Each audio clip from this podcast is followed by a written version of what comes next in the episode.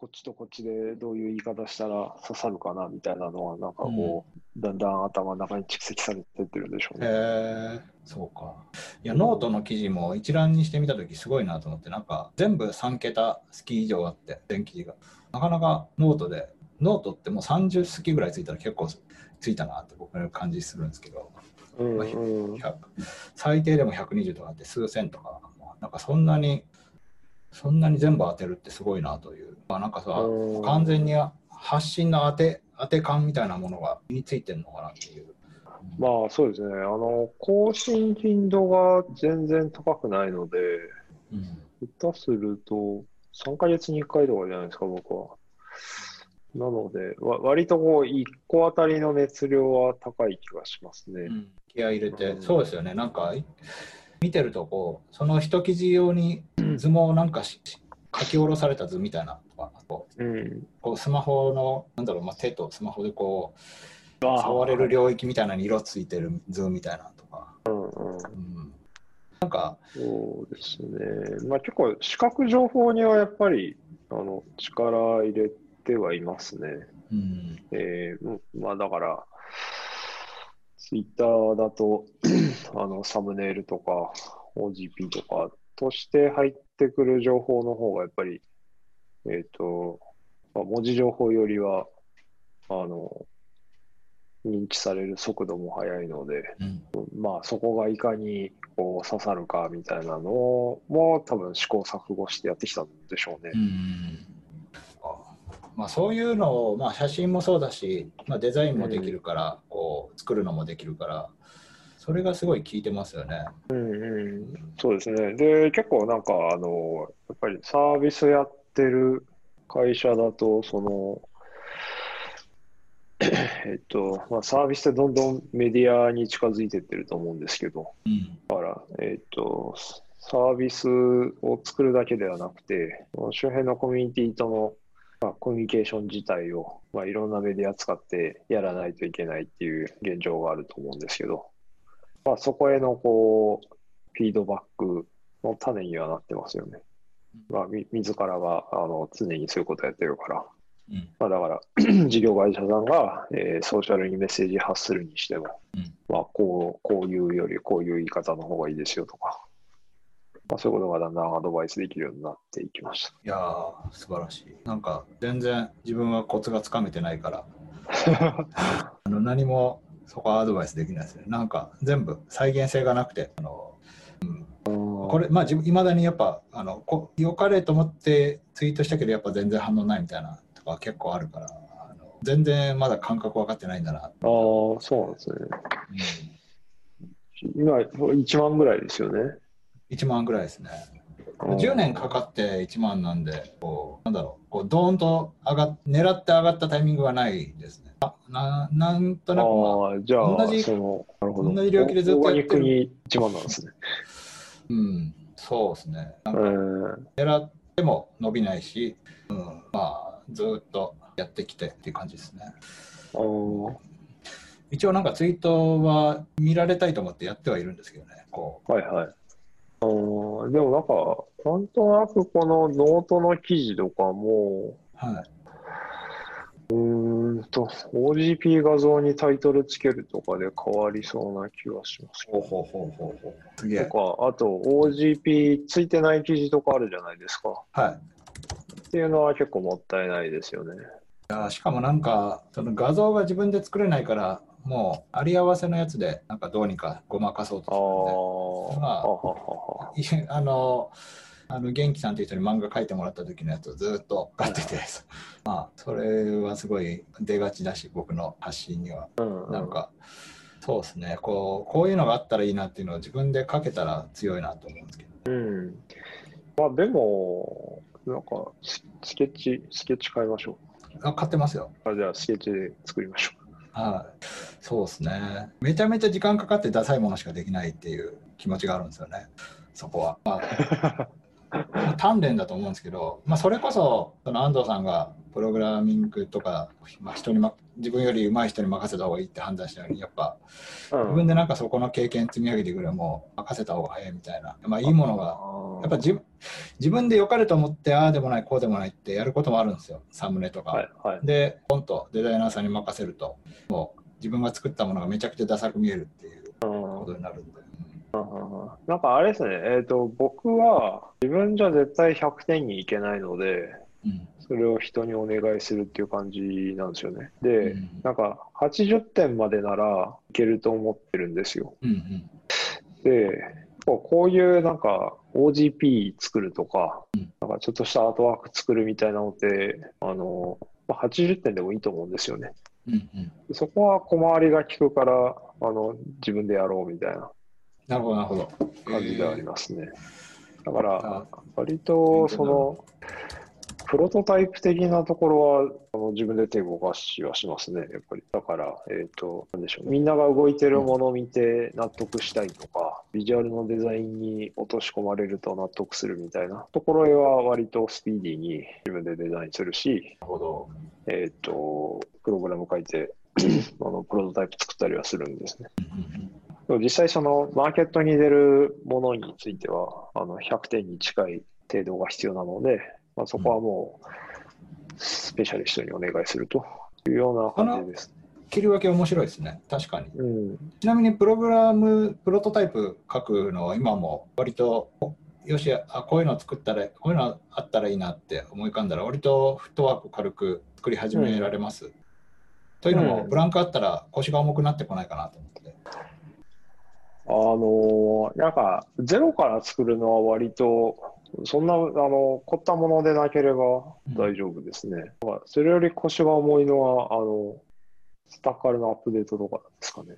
あのまあ、何しろ5年ぐらい前のコードなので、確かに。あのどこ触ったらどう壊れるか分かんないみたいな。確かに。そうですね。ちょっと5年前とかだと、あの、フルリニューアルが全部書き直さないといけない部分とかもあって、もうそっとしておきたいところはありますよね。なんかあの、うんアップデート、ちょっとまあ、ね、年2回ご迷惑をおかけしてアップデートしてるんですけど、なんかアップデートするたびに SWIFT のバージョンが上がってるみたいな感じ。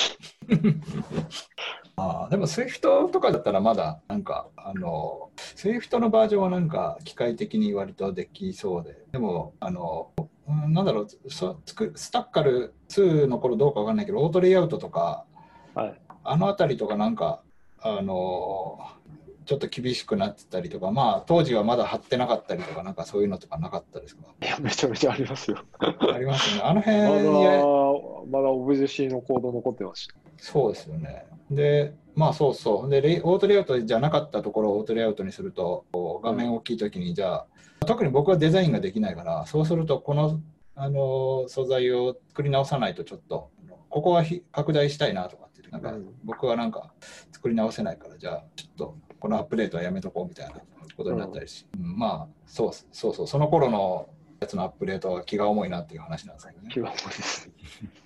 まあまあ、ちょっとずれたけど、割と新しいアプリのプロトタイプぐらいだったら今もさっと作れるんですね。うんうん。うん。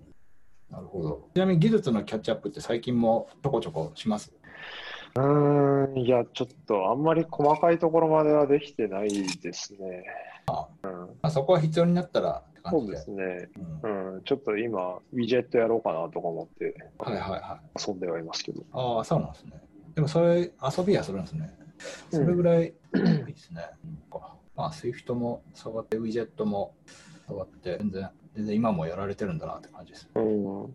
まあでもなんかこう、あの、 App Store へのプッシュとか考えられないぐらい簡単になりましたよね。ああ、そうなんですか？前、どの時代の いや、まだあの、 certification じマニュアルで作ってダウンロードするみたいな時代と比べてはいはいはいはい。確かに。今はなんかもうあの辺自動じゃないですか。はいはい、確かに。でもなんか僕、あの一連のやつはもう何十回とやったから、あの染みついてるから、なんか 大変というイメージがあんまなくて、確かに、そういえばやってないなぐらいの感じですね。あのいやでもなんかスクショとか用意するのとか増えたじゃないですか、用意しなきゃああ、それはめんどくさいですね。そう、あれとか、まあ僕はデザイナーにやっぱ一旦頼むみたいなことをやった。うん。まあ、そうですね。まあ、あとそうですね、見るたびにちょっと仕様が変わってたりとかして、うん。うん僕はちょっとストアに出すのは気が重いなって最近は思ってますけど。なるほど。あのちなみにこう、うんなんとなくもうないかなと思ってるんですけど、仕事で。自分でコード書いたり、技術記事を書いたりっていうのって、今後あり得ると思います？仕事の自分の方向性として、なんかが変わったりとかして。まあちょっと、スタッカル出してこた頃とかはまだちょっとイベントキットの記事とかなんかあったりと思うんですけど、そういうのとか、そういうことをやる。まあ技術記事を書くのは多分、なんか、ないんじゃないですかね。あのうん、ちょっと、なんか内容的にも薄っぺらくなりそうですし、うんただ自分でコード書くかって言ったら全然ありえますね。あの、なんか、えっ、と、まあ、つい最近 iOS14 のためにスタッカーアップデートしたんですけど、うん。まあ、なんか久々に触ると、なんかやっぱりこう、ああ、アップデートしたいみたいな、まあ、気持ちになったりして、で、えっ、と、まあ、あの、結構びっくりなんですけど、あんなに、あの、多分この4年ぐらいで2回ぐらいしかアップデートしてないんですね。あの、それが何かっていうと、iOS13 でクラッシュして、iOS14 でクラッシュしたっていう2回だけなんですけど、という状況にもかかわらず、えっと、いまだに数万のユーザーさんが使っていてですね、なんか、あの、結構、あれなんですよね。そう悪いのこっちじゃないですか。あ iOS14 を事前にテストせずにほったらかしにしてクラッシュしてるっていう。状況にもかかわらず、結構アップデートするとものすごい感謝されて、あの、うん。頼むからなんかお金払わせてくださいみたいなことを言われるんですよね。で、えっと、正直言って、なんかこう、あの、売り切りのアプリのモデルがもう破綻していて、うん。えっと、今使ってらっしゃる方って5、6年前になんか200円払ったみたいな感じの方だったんですけど、だからあまりこうビジネスモデルとして持続可能じゃなくて、うん。えっと、破綻してると思うんですよ。うん。で、まあ、じゃあどうすれば持続可能になるのかなみたいなことを、まあ、結構考えていて、まあ、それが解決できるんだったら、なんか新しいスタカル出してもいいのかなとか思ったりしてます。確かにね。それは、なんかアイデアの種あるんですか？なんかサブスクうん。やるとまたちょっと変化として極端大きいじゃないですか。うん。カレンダーで。で、なんかスタッカル、買い切りアプリ、まあでも買い切りアプリをずっとその持続的にアップデートし、何年もアップデートし続けるのはビジネスモデル的に破綻してるとは本当にその通りだと思っていて、なんかそこをなんかサブスクと中間のアイ、なんか別のアイデアとかあったりするのか、うん。まあサブスクになるのか、なんかあったりするんですか、種は、アイデアは。うん。まあ、いくつか、あの、パターンは考えていて、まあ、どれでいこうかなみたいなうん感じでありますね。わかりました。ちなみに、スタッカルのアップデートとかの時間は、そのクライアントワークの合間にやってるんですか？あ、そうですね。まあ、あの、バグ修正ぐらいだったら、うん。しまあ、週末でしたね、前回は。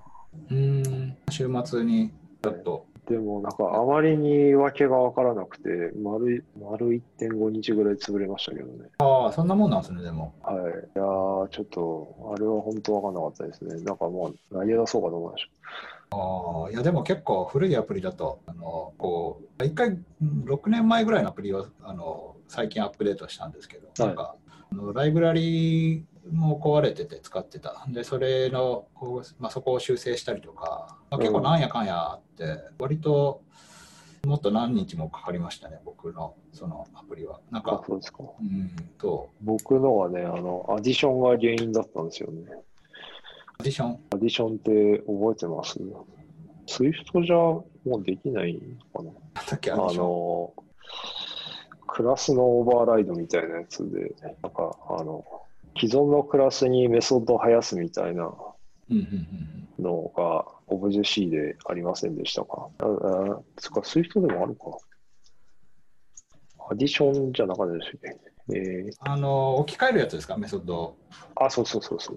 置き換えるというか、追加するんじゃない追加するのは普通に継承ではなくて、ああ、あれのこと？あの、なんだっけ？忘れた。でも、あの、カッコでやるやつのことですか？あ、そうそうそうそうそう。あ なんだっけ？忘れちゃいましたね。あれ、アディションじゃなかったでしたっけ？アディションじゃないと思いますね。アディションっていう名前を付けることはよくあるっていう。あ、そうそうそうそうそう。名前でアディションでつけちゃうんだ。うん。あれ、なんて言うんでしたっけ？あのーなんだっけプラスで付ける。な、ど忘れした。はい。まあ、あの、当時から使うんじゃねえって言われてたにもかかわらず使ってるところがあってですね。うん。そいつがめでたく、あの、あ、カテゴリーだ。あ、カテゴリーだ。カテゴリーだ。難しいですね。懐かしい。けど、なんか、あれのせいで本当わかんなくて。へえそっかか。勝手に思わぬところでカテゴリーが効いてたり効いてなかったりしたって感じですかね。あ、そうそうそうそう。で、なんかね、CA レイヤーの中で使われてるメソッドと多分バッティングしたんだよね。ああ、そうか。まあでも1.5日だったら比較的。いや、なんか週を、週末で終わらなくてまたいじゃうとまた忙しくなったりああ、そうですね。そのまんまうん思い出すのがめんどくさくなってみたいな。はいはい。うん、すごいですね、未だにやってるのは。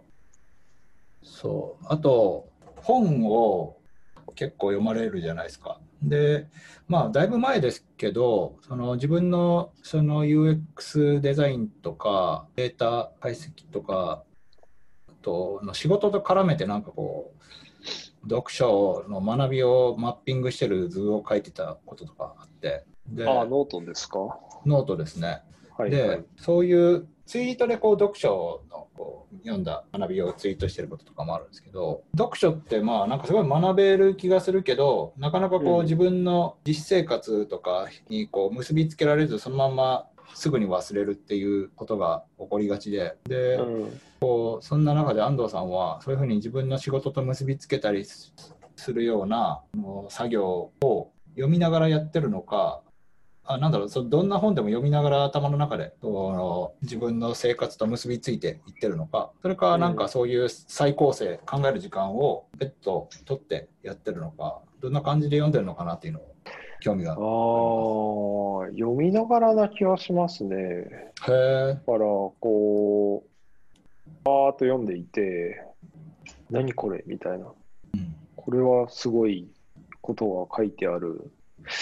みたいなのが、こう、まあ、2、3行でも見つかると、うん。結構、まあ、その本読んでよかったな、みたいな感じにわかります。要するに23行読んでうん。さらに読み進めると別の23行いいことが出てきてうん。前の23行もう忘れちゃうんですよ。めえっと読みながらメモって取ったりしないんですか？いや、まあ、線は引く。線は引くけど、メモは、まあ、あーまあ、そのなんか読み方のブームもその時々で違ってて、うん。まあ、最近読むときはメモ取りながら読みますけど、うん。単純にやっぱ線引くだけの時もありますね。なんかね、その、まあ、やっぱり、勉強と一緒で一瞬触れただけだとすぐ忘れちゃうので、はい。なんかこう、どうやって自分の中にそれ取り込むのかみたいなことはすごく大事ですよね。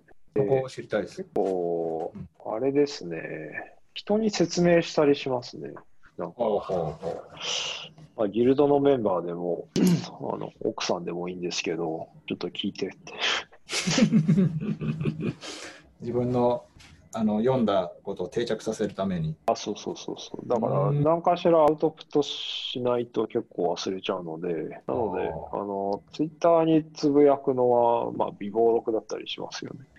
ああ、それを意識的にやってるんですね。その読んでだ読んだだけで忘れてしまうのを防ぐように。あ、そうそうそうそう。だから、特に印象に残って、こう、記憶に留めたいようなところは、こう、切り取って、うんつぶやいたりしてますね。いや、それいいですね。それちょっと聞いてより聞いてもらうのもいいですね。なんか、うん。あの、話してみると、自分の中も、中でもあれなんだっけってなって、あそうそうそう。もなんか、話してみると思ったよりつまんなかったとか、結構ありそうますそうそう。普通のこと言ってたな、みたいな。そ そこじゃなかったなとかね。なんかうん。もうちょっと深掘りすべきはそこじゃなかったみたいな。うんうんなるほど。いや、それはいいこは、なんか、こう、レポート作ったりしてますね。と。自分用の？うーん、自分用でもありますし、まあ、これ、今度はお客さんに説明したろうとか思って、2、3、2、3ページのスライド作ったりとか。それってその顧問の中の時間で割とフレキシブルにうん何かしら価値をこ出せばいいみたいな感じになのスキームになってるんですか？そのお客さんに読んだ本の説明をするタイミングが僕はあんま思いつかないので。ああ、いや、もう結構引き出しにしまってもみたいな感じですね。ああ、なんかの時に。まあ、出番が来たら出すして。すごい。えー、面白いですね、うん。そういうことがあるんだ。スライドを作って、何かの時に出すかもしれないやつ。それいいですね。そうそう。そういうのが結構割といっぱいあって、なんかのタイミングでそれもちょっと深掘って、あの、プレゼンの資料にしたりとかしますね。そういうのってどういうふうにローカルにストックしておくんですか？忘書いて忘れるじゃないですか。忘れない。あーと、一番多いのは Dropbox の Paper ですかね。で、まあ、検索すればすぐ見つかって、でその次の段階になると、キーノートになったりします、ね、なるほど。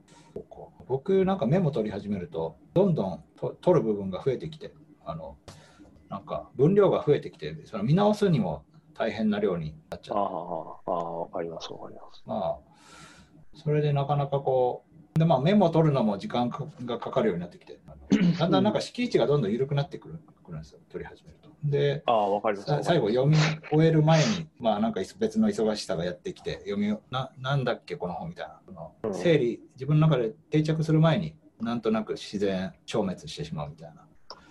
感じのパターンが多いですね。まあ、最近はそれでちょっと一個一個こう一冊一冊こう何かしら学びをちゃんと取り込んでいくように意識してて、まあ、安藤さんはどうしてるのかなというのを聞きたかったところですね。うん、なんかな何を期待してその本を読んでるのかみたいなのを最初にメモっておいて、うんうん、でなんかそそれに合致した部分をメモ取っていくとかすると、いいですね。なんかそれが発散してくるんですよね、その目的が。こうあこの表現、この表現、なんか僕が同じことを説明したいときに、この表現いいなみたいな。この言語化、僕も同じこと考えてたけど、この方が言語化のその切れ味が鋭くて、この言い回しいいなっつって線引いたりとか。なんかその線を引く基準がだんだんぶれてくる。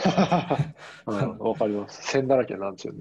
はい、でまあ色色を分けたりとかするんですけど、まあ、色を分ける基準も統一されてないから、はいはい、そのこの色なんだっけとかうんうんまあ、あとはツイッターにつぶやくのはいいのは、まあ結構なんか後々関連する情報を見つけた時とかに、まあそれを掘り起こしてつけられるみたいな、いうことは僕はよくやってるんですけど。ツイッターつぶやいてると確かに、ね、掘り返せますもんね。そうそう。で、なんかそれを1年後とか2年後に掘り返すとまた、はい、年前こんなこと考えてたのかみたいな。発見があったりして。うん、なるほど、なるほど。いや、これは、ちなみにそのお客さんとの、うん、とまあ、UNEXT さんの技術顧問もなんかこうインタビューインタビューというか記事とか読んでたらめちゃくちゃやること変わっててこうなんだろう最初はリサーチからでリリニューアル担当してロゴデザインロゴのリニューアルとかもやってデータ分析こうなんかどんどんやることが変わってて、うん、まあ、なんだろうな。こういう貢献をするっていうようなあなんだろうな。どういうふうに例えばまあ今は曜日が決まってこうなんかやってるみたいな感じでその時々で、うん、あの何かしらのこう課題があってでこれをやりましょうっていうのがあってそれに向けてこう、まあ、その曜日で何かやってそれが大体収束したら次こういうことやりませんかみたいな話をするみたいな感じなんですか？うんと、まあ、例えば UNEXT さんで、えーと、やることがどんどん変わってきてるのはですね、あの一番最初にお声がけいただいた時っていうのは、えっと、社内にほとんどデザイナーがいない状況で、うん、えっと、彼らのプロダクトを全部リニューアルするっていう案件だったんですね。で、その彼らのプロダクトっていうのは、えっと、まあ、モバイルもあって、えっと、まあ、タブレットもあって、テレビもあって、えっと、独自のセットトップボックスもあったんですけど、まあ、それを全部、あの引き受けて、えっと、アップデートしましたと。で、だから、合計えー、5、6プロダクトいっぺんに、えーと、リニューアルする必要があったので、私以外にもデザイナーをあの外から連れてくる必要があったし、まあ、実装する人も外から連れてくる必要があったので、えーと、やらせていただいたんですけど、まあ、そこから、えーと、何年もご一緒する中で、えっ、と、まあ、デザイナーの採用のお手伝いもしたり、えっ、と、デザイン組織自体の立ち上げもお手伝いして、だから今や、まあ、あの、ユーネクソさんは、えっ、と、自、もう100%自前で、えっ、と、デザインから実装まで回せる、えー組織になりました。組織規模で言っても当時の2、3倍の大きさになったんですよね。ですので、えっ、と、あの、だんだん、こう、なんて言うんでしょうね。